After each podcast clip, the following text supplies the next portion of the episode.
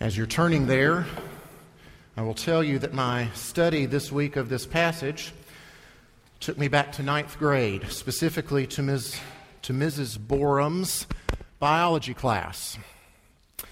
More specifically than that, to the frog dissection. And uh, it was a very sensory experience. I can still see that battered aluminum tray filled with that black substance in the bottom that I still don't know what that was, but it was uh, just soft enough that you could stick pins in it. And I remember Miss Borum opening up the tub full of specimens and wheeling them around the room with her squeaky cart and grabbing a specimen with her forceps and plunking one down in each of our trays. And then we pinned our frog down so that he wouldn't move around while we were working on him. And we proceeded with our hack jobs on our frogs, hopefully that they would go a little bit more successfully than the earthworm that we had previously so badly botched, because none of us could cut into the earthworm without cutting all the way through the earthworm. All right. But we opened up the frog, and there's so very much that we could learn of all the pieces and the parts once we got inside. And so this text made me think of that. And you can wonder why while I read it for you. Ephesians one, verses three through fourteen, this is God's word.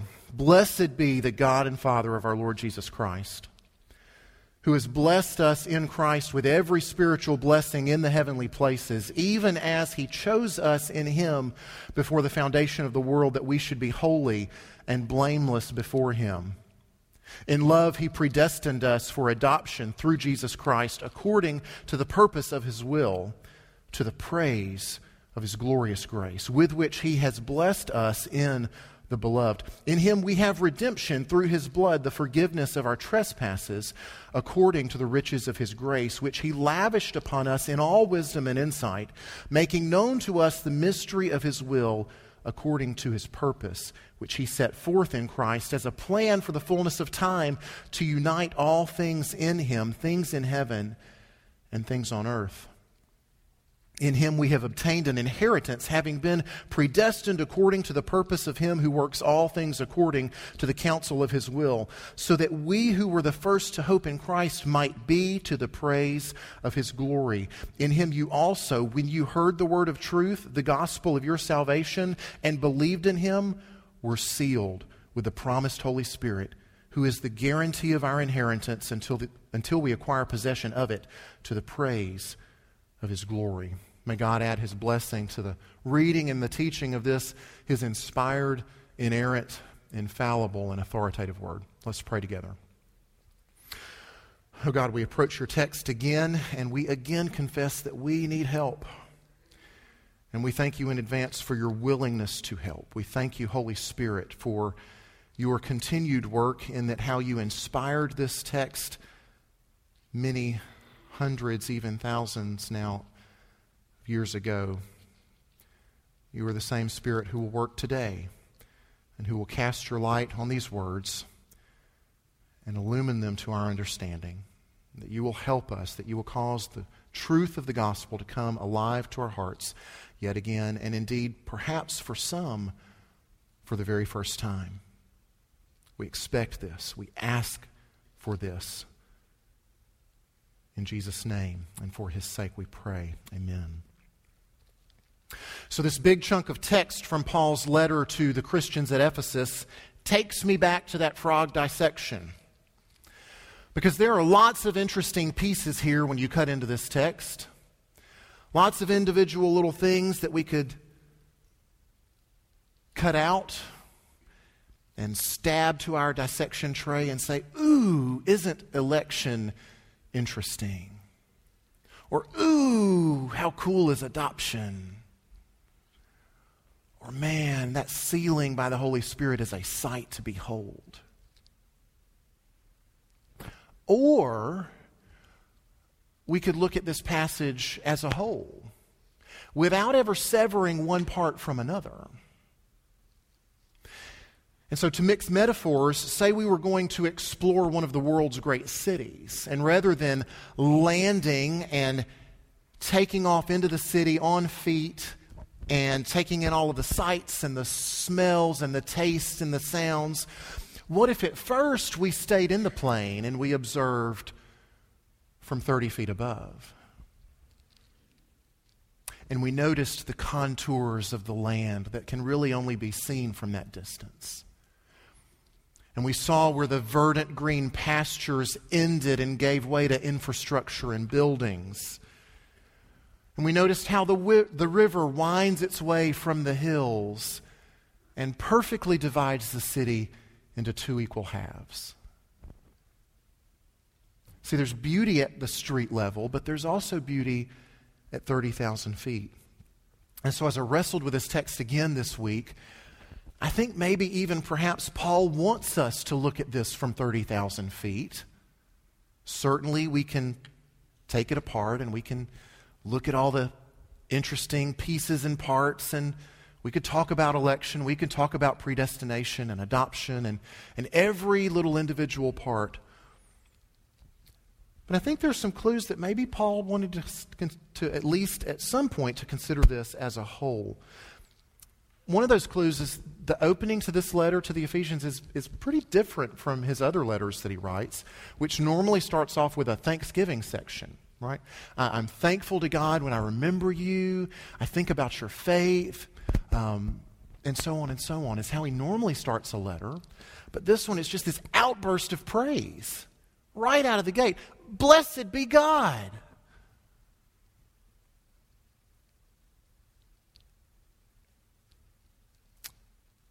And as he starts off with this outburst, it is one long run-on sentence.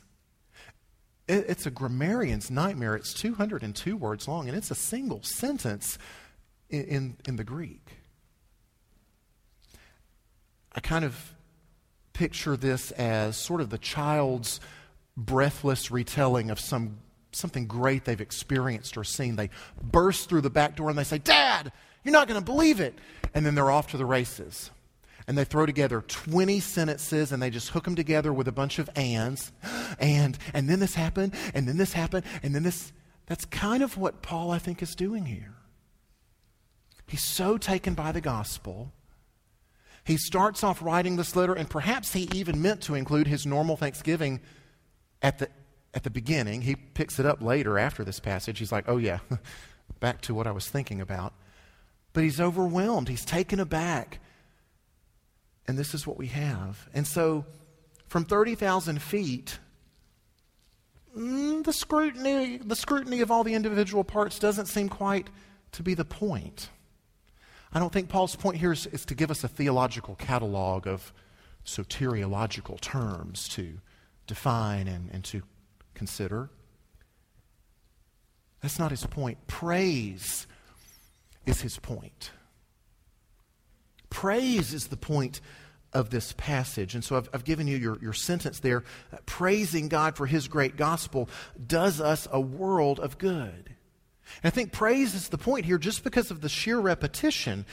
Verses three, six, twelve, and fourteen are all about praise. It starts with that, blessed be the God and Father in verse three. In verse six, to the praise of his glorious grace. In verse twelve, that we might be to the praise of his glory. In verse fourteen, concluding it with to the praise of his glory. Paul wants the Ephesian Christians and all the rest who would read this letter and us to praise God. That's the point. And even as I tell you, that's the point of this passage, some of you might immediately think, oh, gosh, is that is that all you've got for me?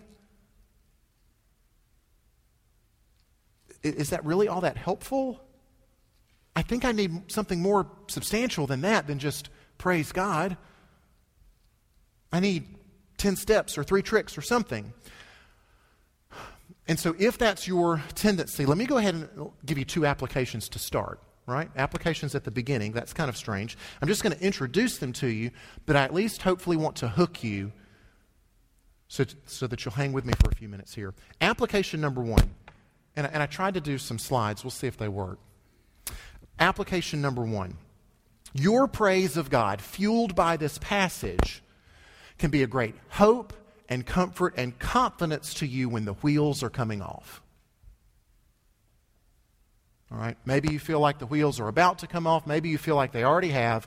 Your praise of God, fueled by this passage, will be to you comfort and hope and confidence. Application number two. Your praise of God, fueled by this passage, can be a great help to you in your struggle with temptation and sin. And so I'm ninety-nine percent confident that those two applications got all of you somewhere. They certainly have me. So let's dig in, and we'll circle back around to those applications at the end. Uh, the point of this passage is to praise. Praising God for His great gospel does us a world of good. So point number one, praise God for a gospel that is glorious. It's, it's His. It is His from start to finish. It's His plan. It's His design. It's His initiative. It's His goodness. It's His love. It's His mercy. There is a great godness about this passage. It's His perspective on things. Now, one of the things that I have found helpful when looking at a passage from the thirty thousand foot level is to have multiple readings of the passage. All right? So I've got a, another reading of this passage up on the slides for you. And let's read it looking for how this gospel is glorious, how it is His from start to finish. Blessed be the God and Father of our Lord Jesus Christ, who has blessed us in Christ with every spiritual blessing in the heavenly places, even as He chose us in Him before the foundation of the world, that we should be home, holy and blameless before Him. In love, He predestined us for adoption as sons through Jesus Christ, according to the purpose of His will, to the praise of His glorious grace, with which He has blessed us in the beloved. In Him we have redemption through His blood, the forgiveness of our trespasses, according to the riches of His grace, which He lavished upon us in all wisdom and insight, making known to us the mystery of, you got it, His will, according to His purpose, which He set forth in Christ as a plan for the fullness of time to unite all things in Him, things in heaven and things on earth. In Him we've obtained an inheritance, having been predestined according to the purpose of Him who works all things according to the counsel of His will, so that we who were the first to hope in Christ might be the praise of His glory. So whose idea was this salvation? This gospel is glorious because it's His. And because He's glorious. His initiative, His plan, His power. And if we take this passage as a whole from thirty thousand feet, it ought to be a tremendous comfort and confidence for you. You didn't start this thing. It wasn't because you were clever enough or good enough, or any such thing. He reached down because it brought Him pleasure to do so.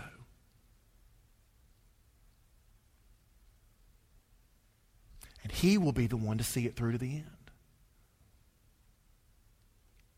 So don't make the arrogant mistake of thinking that you, or even those around you, possess the power or the ability to thwart God's good plan for your salvation.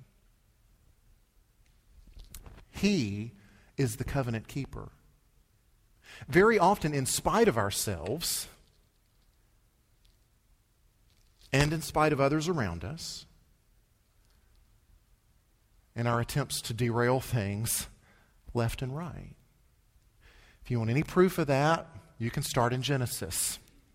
And you can read about Abraham, and you can read about Isaac, and you can read about Jacob. And you can go on and on. You can look at the plans of others trying to derail Joseph. You can look at Moses. You can go on and on and on. It's His plan. He's the faithful covenant keeper. He initiated it. He'll see it through. His gospel's glorious because it's his plan. It's also glorious because it's wise and it's good. And it works perfectly to address every single need that we have. Look at verse eight. The riches of his grace, which he lavished upon us, how? In all wisdom and insight.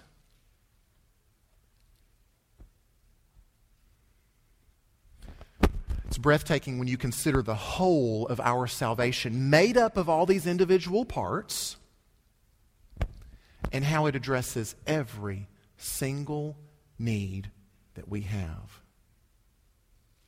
How it addresses our lack of righteousness before a holy God. How it addresses the presence of sin and rebellion in our hearts and in our lives. How it addresses the very hearts that we have that are dead and cannot and will not respond to him. How our wills and desires are bent and broken and cannot respond to the gospel call, much like the brittle and dry bones in the desert wasteland could not respond to Ezekiel's call. All of these things that the law and the prophets hinted at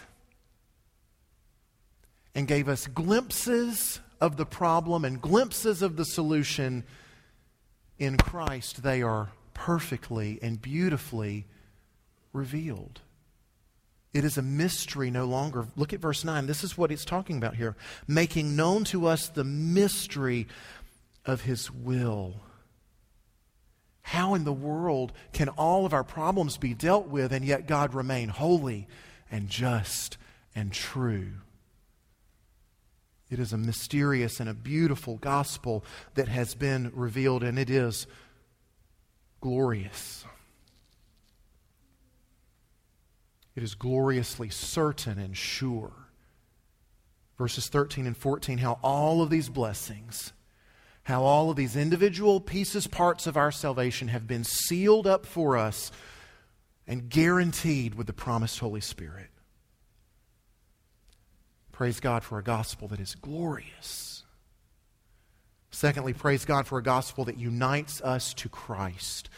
Verse ten, this mystery, this has been revealed. This plan for the fullness of time has been set forth.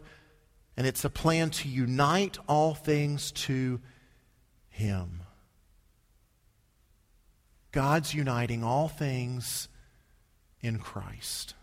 Theologians talk about this uh, with the umbrella term of union with Christ. I think we'd benefit from another thirty thousand foot reading. Blessed be the God and Father of our Lord Jesus Christ, who has blessed us in Christ with every spiritual blessing in the heavenly places, even as he chose us in him before the foundation of the world, that we should be holy and blameless before him. In love, he predestined us for adoption as sons through Jesus Christ, according to the purpose of his will, to the praise of his glorious grace with which he blessed us in the beloved. In him we have redemption through his blood, the forgiveness of our trespasses according to the riches of his grace, which he lavished upon us in all wisdom and insight, making known to us the mystery of his will according to his purpose, which he set forth in Christ as a plan for the fullness of time to unite all things in him, things in heaven and things on earth. In him we've obtained an inheritance, having been predestined according to the purpose of him who works all things according to the counsel of his will, so that we who were the first to hope in Christ might be to the praise of his glory. In him you also, when you heard the word of truth, the gospel of your salvation, and believed in him, were sealed with the promised Holy Spirit, who's the guarantee of our inheritance, until we acquire possession of it to the praise of his glory. At least eleven times in that passage, in him, through him. I bring this up to remind you that, or, or maybe to let you know that union with Christ you've probably heard of, but I don't want you to think of union with Christ as one of many blessings that we receive in salvation. But I want you to understand union with Christ as the means by which we benefit from all the blessings. Union with Christ is not one of many. It is the means by which we benefit from all of these things.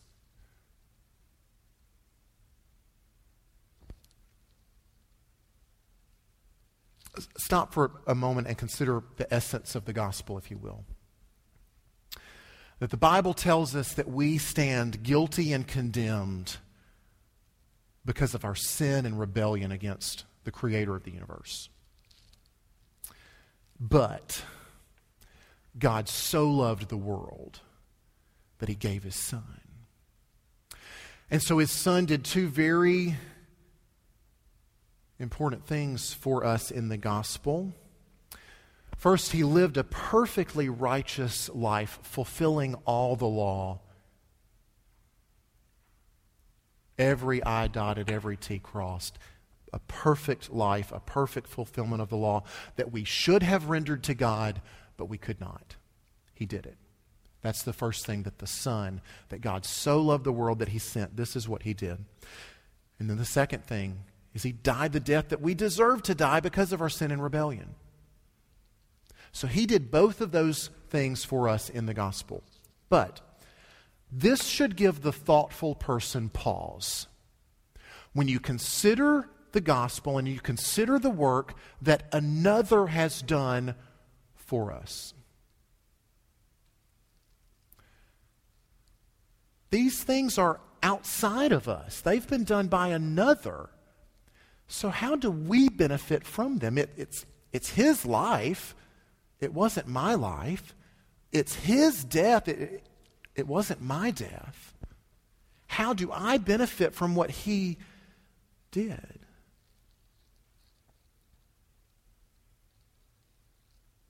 I've got a few verses to give you that'll help begin to explain this and begin to unfold this a little bit for you. Uh, they should be up on the screen. Galatians two twenty.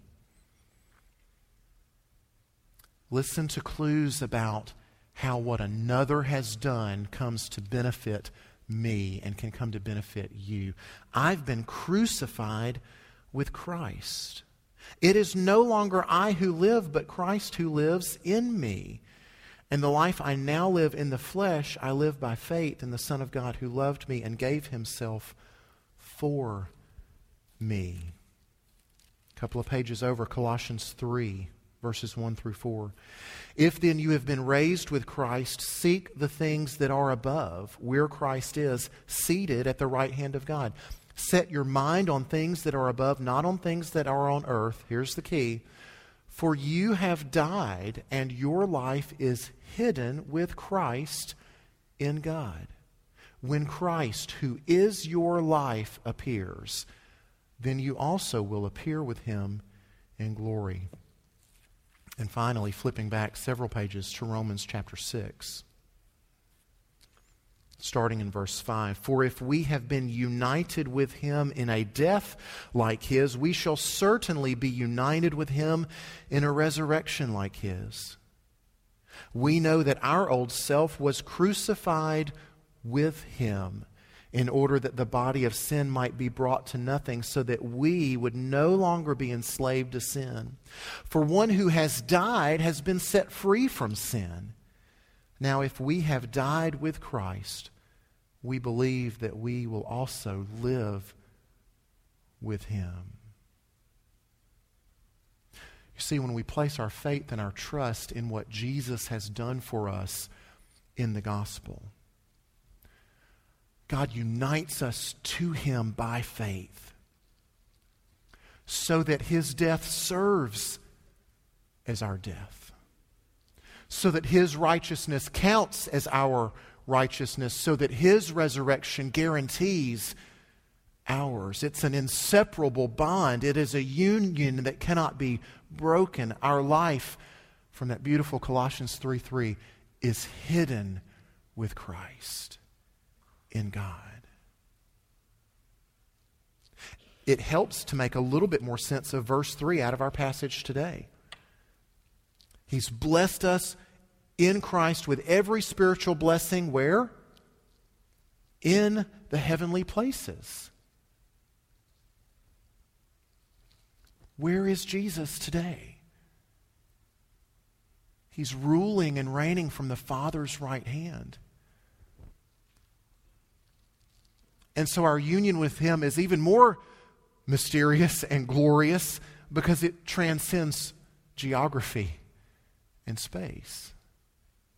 And he is there and we are here, but we benefit from what he has done and is doing because God has united us to him by faith. Praise God for a gospel that unites us to Christ. Resultingly, praise God for a gospel that unites us to each other. We started off, there's a great godness about this passage. There's also a great usness about this passage. Blessed be the God and Father of our Lord Jesus Christ, who has blessed us in Christ with every spiritual blessing in the heavenly places, even as he chose us in him before the foundation of the world, that we should be holy and blameless before him. In love, he predestined us for adoption as sons through Jesus Christ, according to the purpose of his will, to the praise of his glorious grace with which he has blessed us in the beloved. In him we have redemption through his blood, the forgiveness of our trespasses, according to the riches of his grace, which he lavished upon us in all wisdom and insight, making known to us the mystery of his will, according to the purpose which he set forth in Christ. Verse eleven, in him we have obtained an inheritance. I think you get the picture. This passage, especially at thirty thousand feet, serves as a good corrective for our often overly individualized understanding of God's purposes in the gospel.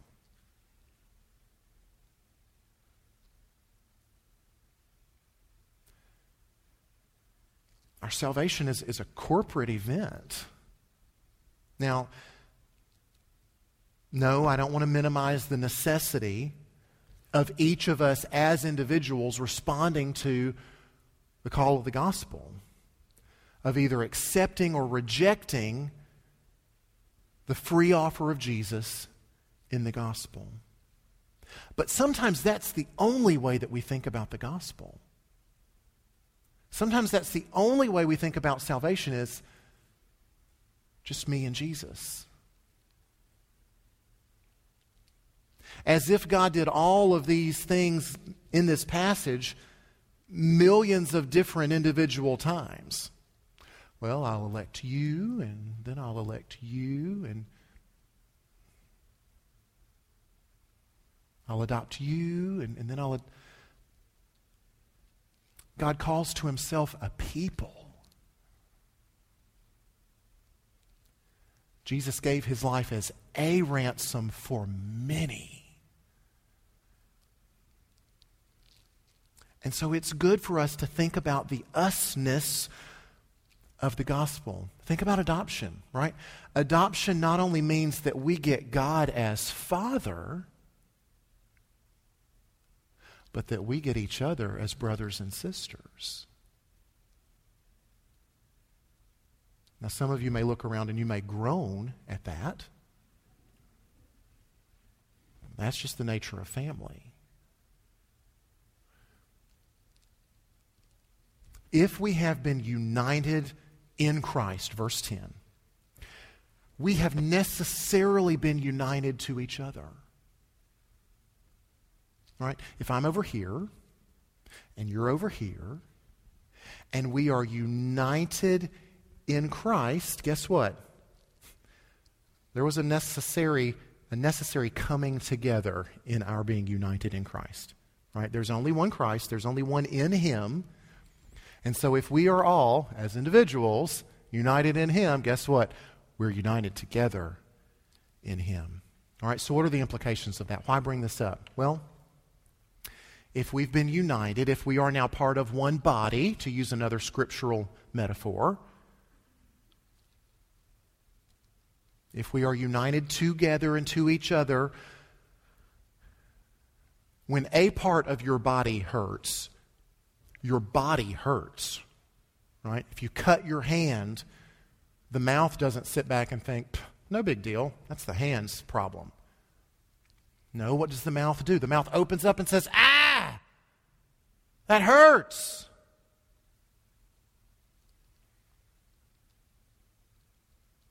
If you don't feel pain when some part of your body is hurting, that's a problem, right? That's a sign of some big, serious disease like leprosy. And it's very dangerous. If we've been united in Christ, we have been united to each other. If we have God as Father, we have each other as brothers and sisters. And God is to be praised for a gospel that does that.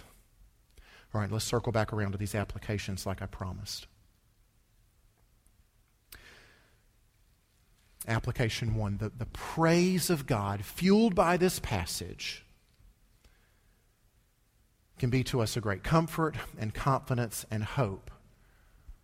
Either because you fear that the wheels are going to come off, or maybe they already have. When you're thinking, all right, God is not doing this right. He does not know what he's doing. Perhaps he's not even there.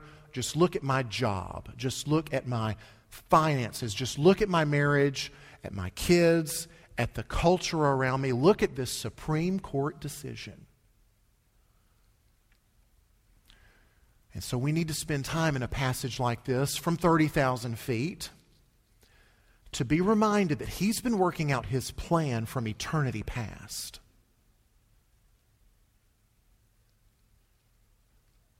And so if you think for a moment that God is up there wringing his hands or wiping the sweat from his brow,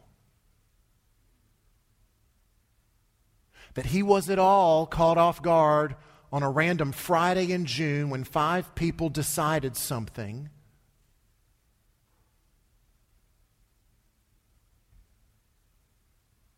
we might just need to chill out.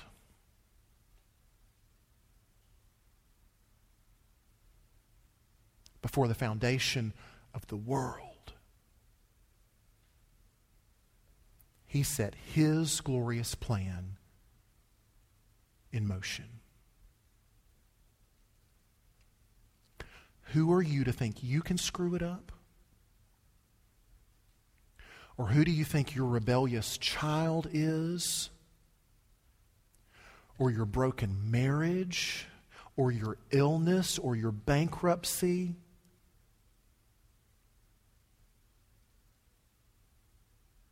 Who are you to think that any of those things have taken God by surprise?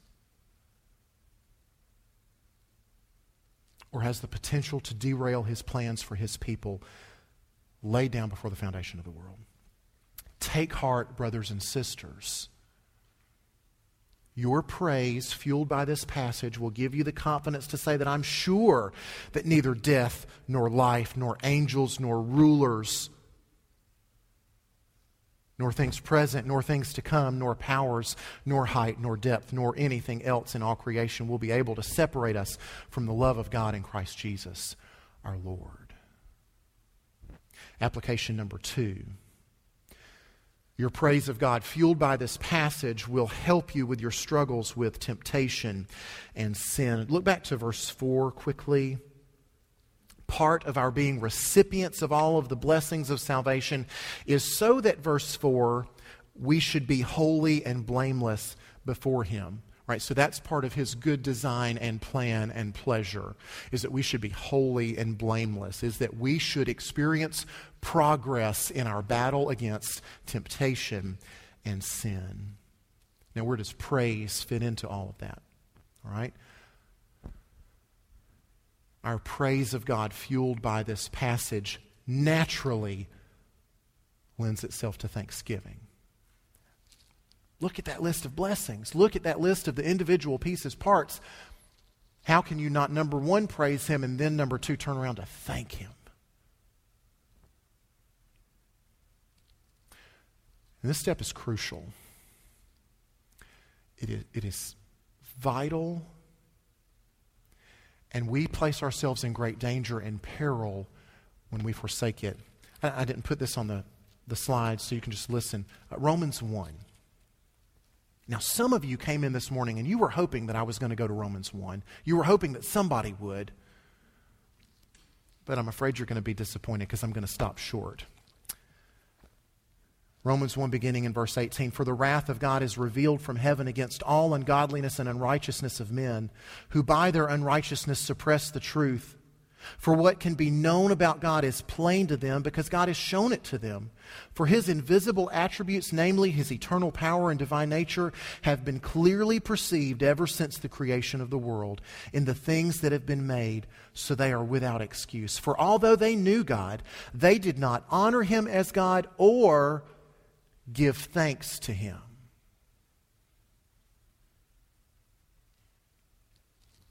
You know where the rest of this passage is leading.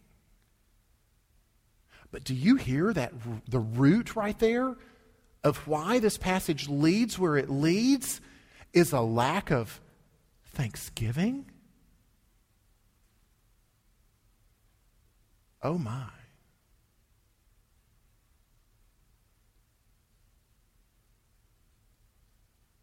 A lack of thanksgiving is a root of unrighteousness. But see, here's the beauty of how this works. A passage like this that causes us to praise, that floods our hearts with thanksgiving, must necessarily, along with that, bring joy and humility. All right? Joy for obvious reasons. Look at this list of blessings. This is incredible. We were rebels and enemies, and now we've been adopted as sons and daughters. How can joy not accompany that? How can humility also not accompany that? Go back to the godness of this thing. Did we do anything? Did we start this thing? Did we initiate this thing? It's got to bring with it humility as well. All right, so with praise comes thanksgiving, which brings along its cousins of joy and humility. Y'all, that's a pretty crowded heart right there. There's not a whole lot of room for other stuff when our hearts are flooded and filled with praise and thanksgiving and joy and humility. A passage like this can be a great help against temptation and struggle, where the lesser and the evil is crowded out by the good and the glorious and the beautiful. Let's pray together. Oh, Father, thank you for